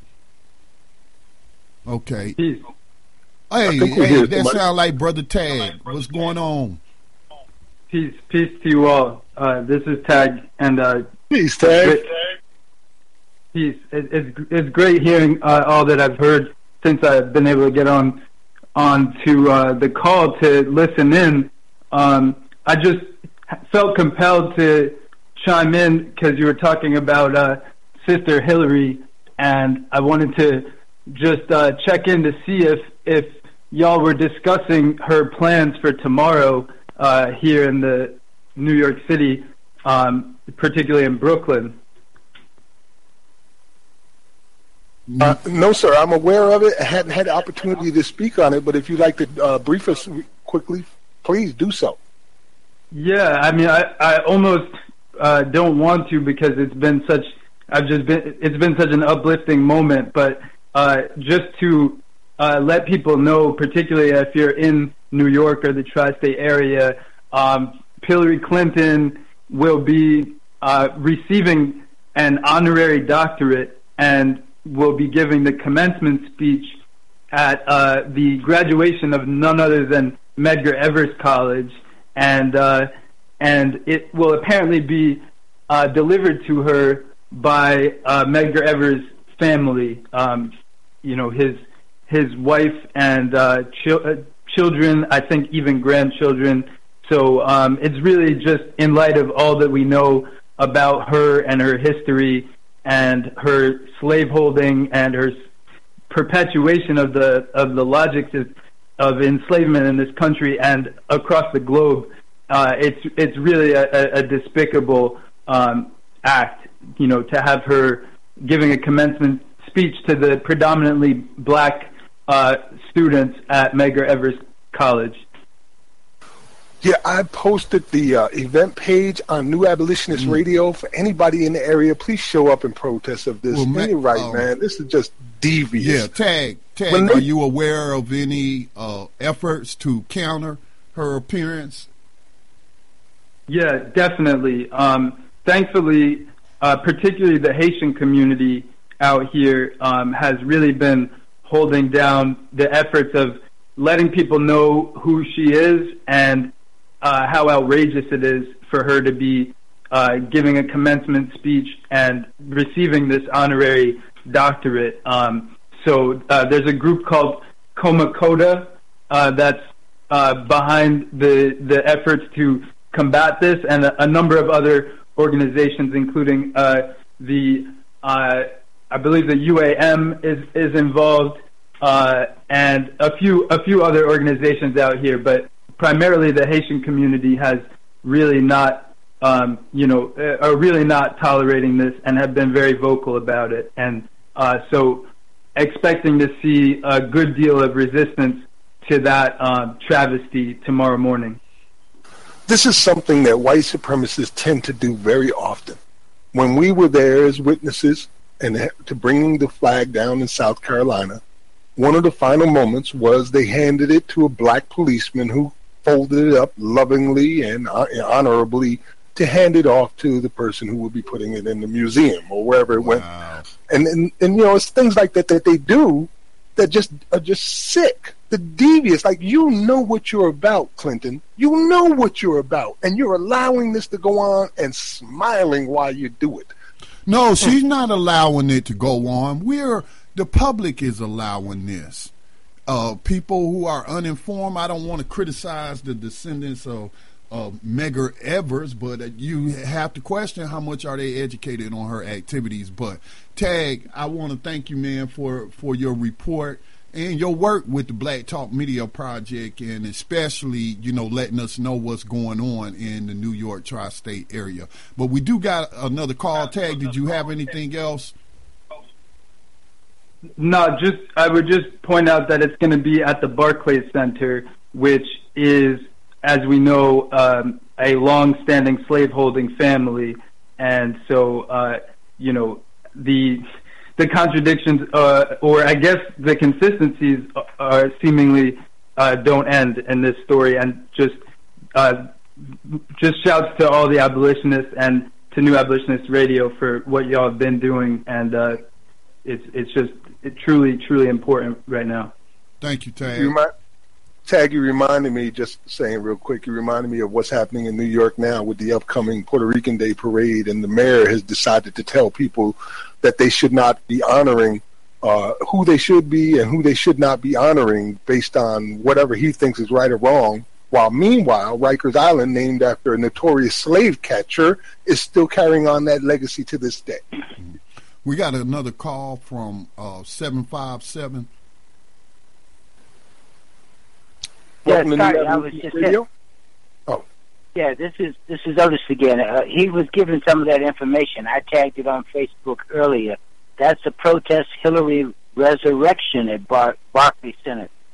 Seven o'clock till noon tomorrow. That's the Haitians. They've been on her since the the uh, Hillary Clinton when she was Secretary of State. Uh, actually doing that work for the Haitian Reconstruction so they've been the most powerful group that have been steadily uh, protesting everything she's done in New York, and the media is trying to ignore them. Right. But they are the ones that put together this this um, protest for tomorrow because I'm online with a couple of Haitians, and it's from seven to noon tomorrow, and it's called Protest Hillary's Resurrection at Barclays. All right. Well, thanks, Otis. They should be leading the way, considering the circumstances that Haiti is under right now, with yeah, contracts Max. with the Geo Group, who are housing Haitians in prisons that only with cells that only hold nine people, holding ninety people in the cells right now. They're just rounding people up and throwing them in prisons with no charges whatsoever in Haiti right now, and that is partially due to the Clintons. Yeah, um, the Geo Group got that contract after the earthquake, and we know Bill Clinton as well as well Hillary Clinton in official capacity as Secretary of State, with Bill Clinton being appointed by people in the Haitian government and put them over the hurricane recovery uh, efforts. Um, the the hurricane recovery efforts, uh, and I mean there are so many issues there. But that article just came out a couple of days ago about their prisons have the um, the highest overcrowding rate in the world in those prisons in Haiti. And I remember seeing that and I was just just thinking about, you know, the Haitian Revolution. And and and looking at it now and looking at those pictures of all of those black people crammed into those uh, cells and some of the stories reporting like Kalief Browder just picked up off the street. One of the guys been in there for three years, and nobody ever told him what he was charged with, let alone gave him a trial. He escaped, and then they picked him back up again, caught him again, and he back in prison, and still ain't being told what he was in prison for. That is just so disgusting in the historical context of slavery in this hemisphere. Wow. But Max, I don't want to hold up uh, Sister Layla. Yes um, see if we can get some final comments from her as we wrap up the segment ahead of our next, um, our last station ID break. Sister I'm Layla. Quick, I'm just excited, uh, Max. Yes. Like you said, when SJ and the brothers um, came on to the came on the scene and they're listening in. SJ brought me in this movement um, about July, I want to say, maybe June, and I didn't know a lot about it and how we could get this done. I didn't know how you change a constitutional amendment. I didn't know the historical ramifications, um, how this is a workers' issue, and how to start moving people towards um, being an abolitionist and abolishing the 13th Amendment. I didn't know about the um, Lee Woods work um, before I met SJ and all the work Lee Woods did as far as um, trying to use the human rights article um, for the language. And I, I only knew about you, Max, because you are on my husband's Facebook, who's incarcerated, and he has had your radio station on there for a very, very long time with the picture of Frederick Douglass. So, and that, and then all of a sudden you were connected. I was like, okay, we're on one. We're on to something right now. And I just want to thank you guys. I look forward to Washington. Um, we're going to be in front of the White House. We're going to be heard. We're going to be loud. Um, we're going to make sure people understand um, the true issue of slavery still being legalized. This country loves slavery. There has not been a point in time where it has been truly abolished. And we're going to demand that. And I know with people like you, Max, people like you, Scotty, people like SJ, um, people like Kalika, people like Crystal, we're going to get this done. Yes. And I'm ready to work. Somebody play me some glorious music right now. some victorious, glorious music. Because we in it to win it. We're not here half stepping. We're hoping that this next generation don't have to deal with what we're dealing with now. And we plan on ending it. That is the end game for us. And if you don't like it, then you need to get on board and do something about it. Thank you for being here tonight with us, Layla Aziz, and God bless in your journeys and your efforts out there. Uh, you've got some lifetime allies here. If you ever need us, we'll just call away. Thank you, sir. Yeah, thank you, Sister Indeed. Ali, uh, Layla, and you have a, a blessed evening. You too, Scotty. Thank you for all you do. You're listening to New Abolitionist Radio. That was our guest, Layla Aziz, out in San Diego, and telling us about her struggle and her ideas and where we're going from here. And we'll all be meeting up August 19th in Washington, D.C. for probably the most historical event that has been seen in this country since the early 1800s. You're listening to New Abolitionist Radio. We're going to take a quick message from our sponsors, and we'll be right back after this.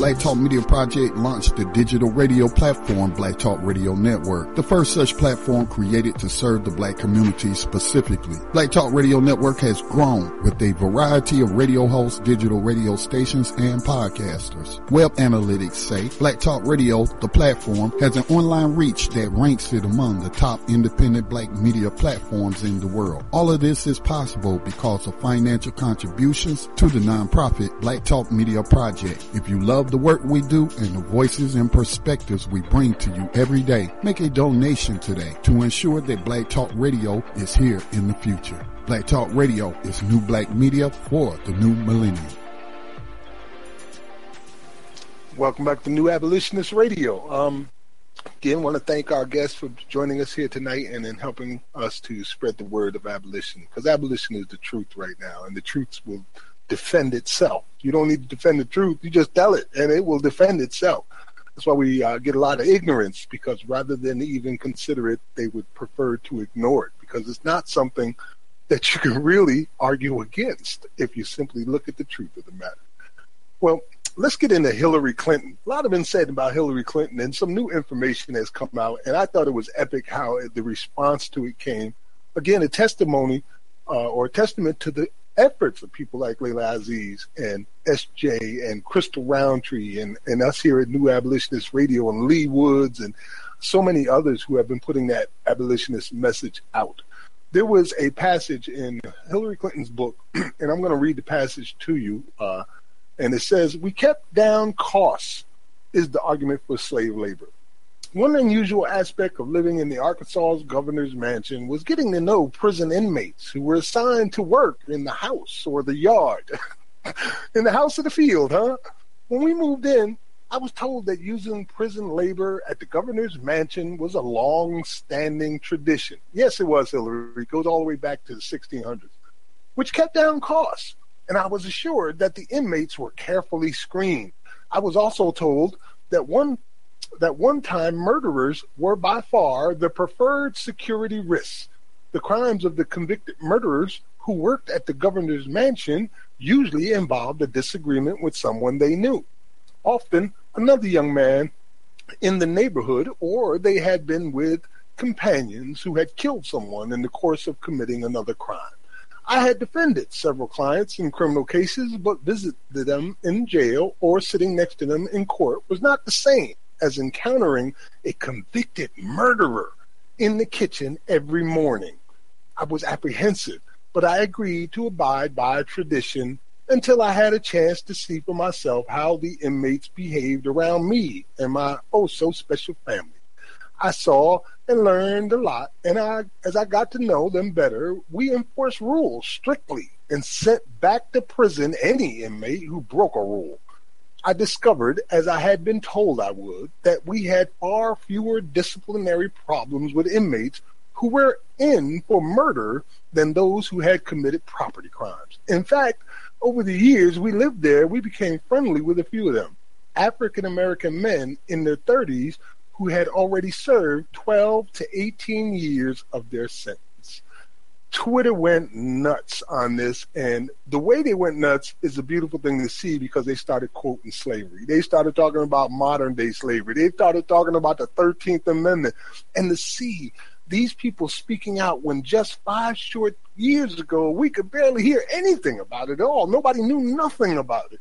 And now it's as if everybody seems to know and was ready to just slap back with the truth of the matter. So I thought that that was a wonderful thing to see. And I like the fact that she has been exposed right here, where she literally had slaves in her house. Scotty? Yeah, Max. Um, now, this isn't a memory tied to New Abolitionist Radio, but tied to Black Talk Radio Network. And we haven't heard, I haven't heard from her in a while, and I hope she's okay. But a listener, and she would call in from time to time, said if not listening to Black Talk Radio, she would have been one of those that voted for Hillary Clinton. And as somebody was trying to debate with me on uh, the black community support of Hillary Clinton, which was in high numbers. Now, we're just talking about black voters. We're not talking about all black people because the majority of Americans, period, do not participate in, in elections, uh, which, of course, is by voting. But she had a very high support, especially among black women.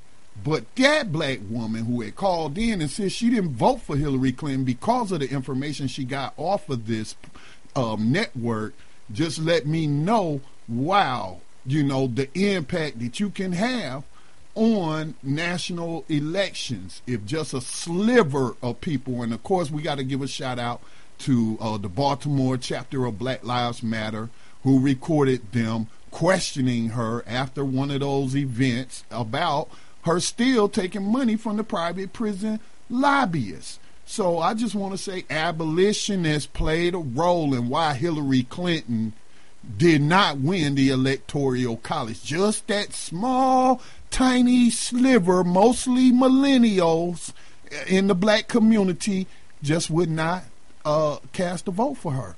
So, you know, very, again, you know, you never know what kind of impact you can have on this system and, and by just sticking to your principles of abolitionism. Max?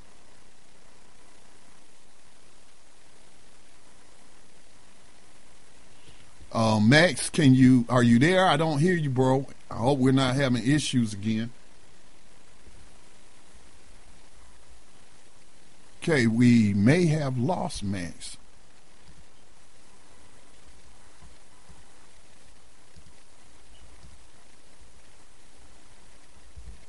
Max, are you there?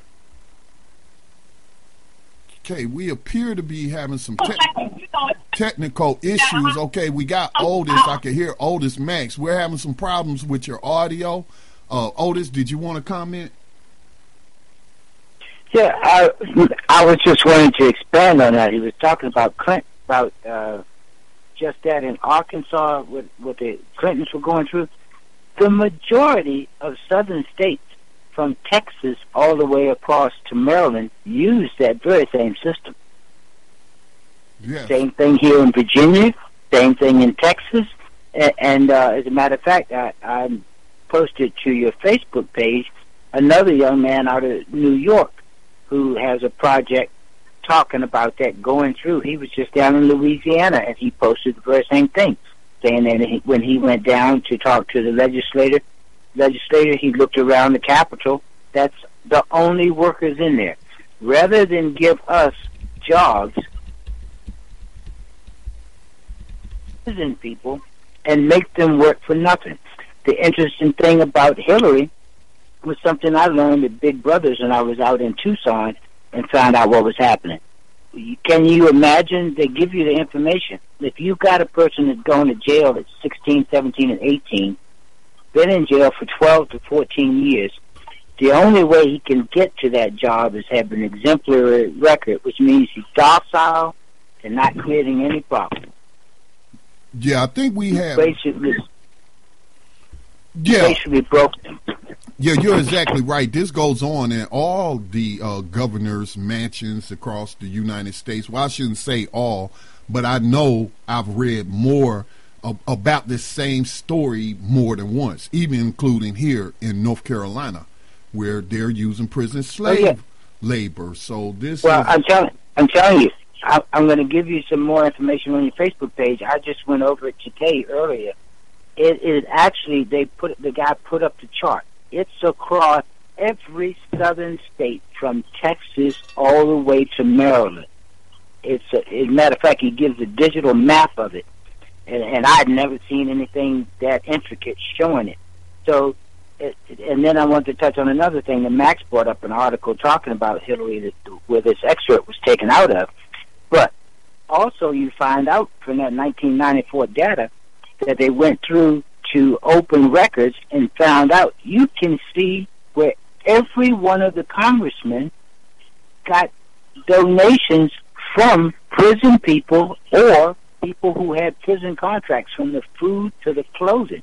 So now you start to understand why it's hard to get anybody to call it slavery because each of them is making money off of it. They're either involved in the supply chain for custodial or the transportation. The, the stock that they own is all in the prison companies. They even have shell companies doing the maintenance for the prisons that are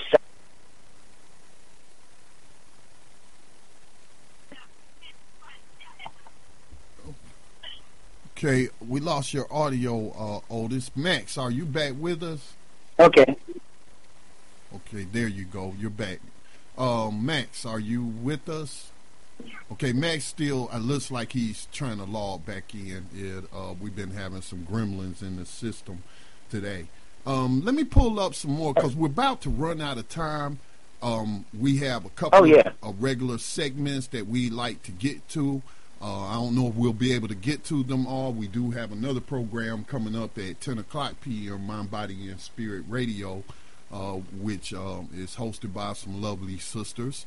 Uh, um, Max, okay, yeah, we're to wait on Max. So I'm to go ahead and just tackle the the uh, abolitionist in profile. Uh, tonight on New Abolitionist Radio, our abolitionist in profile will be Paul Jennings. Uh, our abolitionist in profile is just where we highlight an abolitionist, usually from the pre 1865 slavery era. And so tonight we want to uh, talk about Paul Jennings, who was born in 1799, uh, transitioned in 1874. He was held in bondage by President James Madison. Um, uh, uh, Otis, I had to mute you, bro, because I get feedback off off your line, and it kind of uh, throws me off. But Paul Jennings, uh, born again in 1799, passed in 1874. He was held in slavery by President James Madison. during and after his White House years. After securing his freedom in 1845, uh, how he secured his freedom is he purchased it from Mrs. Madison uh, after James uh, Madison, hopefully with the hell. Uh, but Jennings published the first White House memoir. So it wasn't the president, it wasn't the first lady that published the first White House memoir. No, it was a victim of slavery, a man by the name of Paul Jennings. And his book was called A Colored Man's Reminiscences of James Madison. And it has been described as a singular document in the history of slavery and the early American Republic. Uh, Jennings also played a lead role in planning the Pearl incident, which has been described as the largest recorded escape attempt by people from enslavement in U.S. history. So I will post um, this to uh, New Abolitionist Radio's Facebook page where you can read about Paul Jennings and hopefully uh, gain some inspiration from him. So New Abolitionist Salute. Radio salutes Paul Jennings. Salute. Salute. All right, we got Max back. Uh, we yes, got a uh, caller from my internet just shut off for a moment and I had to restart my router. Sorry about that, Scotty. Oh, that, hey, that happens to me from time to time. Uh, we got a caller from the New York area, 646. Did you have some quick comments for us?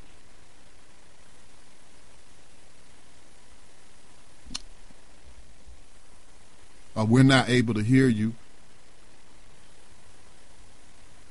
Okay, Max. Yeah, Scotty, there was so much I wanted to cover today, but there's always more than we can ever cover. Uh, I'll post a lot of this stuff on New Abolitionist Radio so people can keep up to date on what's going on. And I know we only have time now for our regularly scheduled segments.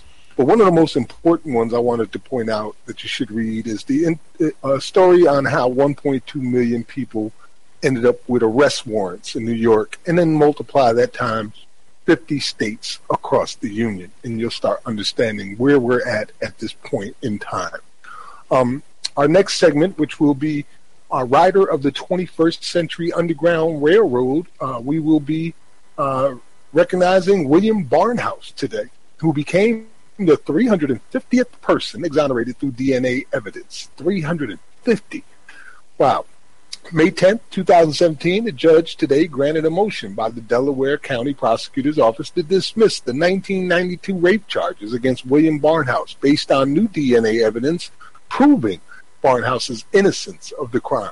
With Delaware County prosecuting attorney, attorney Jeffrey Arnold's consent, the Innocence Project and the Wrongful Conviction, Conviction Clinic at Indiana University McKinney persuaded a Delaware County court to reverse Barnhouse's conviction on March 8, 2017, based on this new evidence. Further proceedings in the case were scheduled for May. Arnold's decision to dismiss the indictment against Barnhouse, who was dealt his entire life with serious mental health conditions, ends his 25 year struggle for justice. And we here at New Abolitionist Radio say salute and welcome to freedom, Brother William Barnhouse. Welcome to freedom, Mr. Barnhouse. Indeed, man. 25 years with uh, you know mental health conditions, and you've been wrongly accused of rape. And we know how these things go. They sit these rape kits in a closet somewhere and don't even allow attorneys to view them or find them, to test them. There's a lot of those rape kits out there right now with people petitioning to try to get them tested for DNA evidence. It's a terrible way to spend 25 years where everybody thinks you're a rapist and you never were. So, that is our rider of the 21st Century Underground Railroad, and as soon as possible, I'll get that up on New Abolitionist Radio. I'll conclude uh, our regular segments with our last, which will be our history of rebellion. And today we remember the Combahee River Raid of June 2nd, 1863. Scotty, would you like to read some of that, or you want me to just continue? Oh, you can continue. Okay. On June 2nd, 1863, Harriet Tubman, under the command of Union Colonel James Montgomery, led 150 black Union soldiers in the Combahee River Raid. Tubman often referred to as the Moses of her people, was a former slave who had fled to freedom in 1849. Tubman had been working for years to bring slaves from the South to the North through the Underground Railroad. However, this was the first time that she was asked to work on a major Union military operation. On the night of June 2nd, three federal gunboats set sail from Beaufort, South Carolina, up the Combahee River. And I've been to that river, by the way. Tubman had gained vital information about the location of rebel torpedoes planted along the river from slaves who were willing to trade information for freedom. Because of this information, Tubman was able to steer the Union ships away from any danger. She led the ships to specific spots along the shore where fugitive slaves were hiding and waiting to be rescued. At first, many of the slaves were frightened by the Union soldiers' presence, but Tubman was able to talk them and convince them to come aboard. As Lincoln's gunboats traveled upriver, more slaves were rescued, and eventually 750 boarded the vessels. The boats, however, had a specific military mission. They carried Union troops who came on shore and succeeded in destroying several influential South Carolina estates owned by leading secessionists, including the plantations of the Heywards, the Middletons, and the Lowndes family. Many of the Union soldiers who took part in the raid were former slaves who saw the burning and pillaging of these estates as an opportunity to enact revenge on the master class. By the time Confederate forces learned of the raid, much of the damage had been done, and hundreds of slaves slipped away to freedom. A company of Confederate troops was sent to challenge the raiders. They were not successful and managed to stop only one slave from escaping to gunboats. Confederate artillery proved most almost as ineffective since none of the rounds they fired hit any of the gunboats. Harriet Tubman was the only woman known to have led a military operation during the American Civil War. Thanks in great part to the intelligence she provided, the Union boats escaped unarmed, unharmed, and the raid was a major military and psychological blow to the Confederate cause. And we here at New Abolitionists remember the Combahee River Raid of June 2nd, 1863. Salute! Salute. Well, Scotty Reed, man, it's been a powerful program, and I know we didn't get all the news that we wanted to get out there, but you know we'll be around a while, and we've been around a while, so we'll have plenty of time to tell it. I well, mean, there is the one, stories keep changing, but the narrative is always the same. Well, there is. We got time for just one more uh, story, and we mentioned David Kulma earlier. Um, it is very important that if you live in the, is it again the fifth district of South Carolina? Yes, fifth, yeah. district of South Carolina. And that will be what areas, Max? Um, that is Rock Hill. Okay. The well, Rock Hill area. Well, you have an abolitionist candidate that you can vote for. The election is on the 20th, so we're just 13 days away from that election. And so I want to play this video of David Kulma for, and um, you can uh, also uh, find him online. I believe his uh, website. I've actually linked to it in the program description. I can't recall. I think it's David Kulma, DavidKulma.com. I'm not sure, but I have linked to it. But he's running for Congress, and this is him uh, speaking on the issue of slavery. Good morning. It's 13 days until the election. And it's been a couple days since I made one of these live ones, but so today I wanted to make sure I mentioned that, uh, well, just obviously, I'm David Kulma. I'm running for Congress.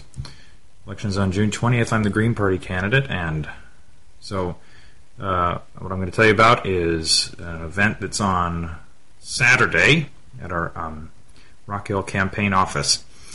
And then i am going to ask you to give us money and help us volunteer. So then, so uh, one of the issues I'm running on is affordable housing for people making $20 an hour or less in this country. And that means uh, subsidizing people who make, uh, so people who spend more than 30% of their income on housing and utilities. That's what uh, the Department of Housing and Urban Development calls uh, says that you are cost burned if you're spending more than 30% of your income on uh, housing and utilities, so your rent or whatever. That means that so a lot of people are not buying like food or Christmas presents for their kids or or you know having to uh, kind of not pay their electricity bills or sorts of things, and uh, which is really hurting a lot of people. And we need to do something about that. And so one of those things is subsidizing people who uh, don't make very much. If you look in the, uh, actually, I won't go that. I won't say that next part. It's not really important at this moment. Then uh, the other part is we want to build affordable, sustainable housing, so that so we can actually uh, have a housing stock that people, based on their current incomes, can actually afford, and uh, so they can uh, ha- have a sustainable life on the on their income. Of course, we want to raise people's incomes. Fifteen dollars an hour, um, but uh, so one of those things is uh, building uh, tiny houses. there's a guy here in Rock Hill named Dale Dove, who is the founder of the crisis center in town uh, which is called uh, Renew Our Community Rock, and he started this uh, new venture of his recently in the past year or so called Renew Housing. And he's built a little tiny house on wheels to go show it around, and they've been building some other ones to see how um, how quickly they can do so. And so Dale is going to be at our campaign office on Saturday. That's the 10th, and we have a we're having a, he's going to talk with us about uh, about uh, his about housing and his project. And uh, so from three o'clock there'll be pizza near the end. If you'd like to come, the, our campaign office is 109 Hampton Street in Rock Hill, and Dale will have the tiny house he built in the parking lot that's just uh, right across the street from us, so you can come see it and uh, look around. It's really very nice, and you can get an idea of what kind of things people are doing here in South Carolina to help those who need and empower. Well, I should say, help and empower those who need, uh, you know, um, to find a sustainable way to live with their housing. So that's on Saturday, June 10th, at 3 o'clock at our Rock Hill campaign office. Come meet Dale and me and eat some pizza. Um, also, the so there's that's the housing thing. So uh, then uh, we've got an event on the Facebook page, which basically is running from now, a few days ago, until the election. So we need your volunteer help to help us canvass in the community to get the word out about our campaign and the events that we're having. So after that one next Saturday, the week weekend following, we have two more on Saturday and Sunday. One's about education, the other is about uh, ending slavery in our prisons. So those should be um, are the one we did on Saturday with David. So sorry about that. Um, the one we had with David Keeley last weekend went really well and learned a lot about healthcare and ate some pizza with a few people. So I hope you can come out. Uh, so we need um, so we need volunteers. So however you can do so, let us know, and we can get you some literature, or we can have, you have call people, or I'm not really sure. Greg will get back to you. Um, so finally, we need to have, we we're still hopefully raising money for. Um, we've been raising some more recently, apparently. Um, that uh, raising money to be able to afford to mail as much uh, direct uh, as direct mail to as many people as possible to let people know about our campaign here to really change and help people in this area of this very large area of South Carolina, all 11 counties of it. So um, every dollar you give gives us can help us reach four more voters. So that's uh, so you want to go to votekulma.org slash, sorry about that. So, uh, you're going to go to vote. You're going to go to votekulma.org slash donate. And you can donate with our PayPal. There's a Crowdpac, crowd pack campaign. Both of those are on. Uh, that's the end of that video, Max. And you did hear him mention the uh, event in about two weeks. Is it, Max? Uh, on yes. the 18th. I believe that's the on 18th. Sunday. Yeah, Max, go ahead. Yes, I'm here. Uh, I just said the 18th. Yes. Okay, and if you could just quickly uh, tell us what will be happening that day.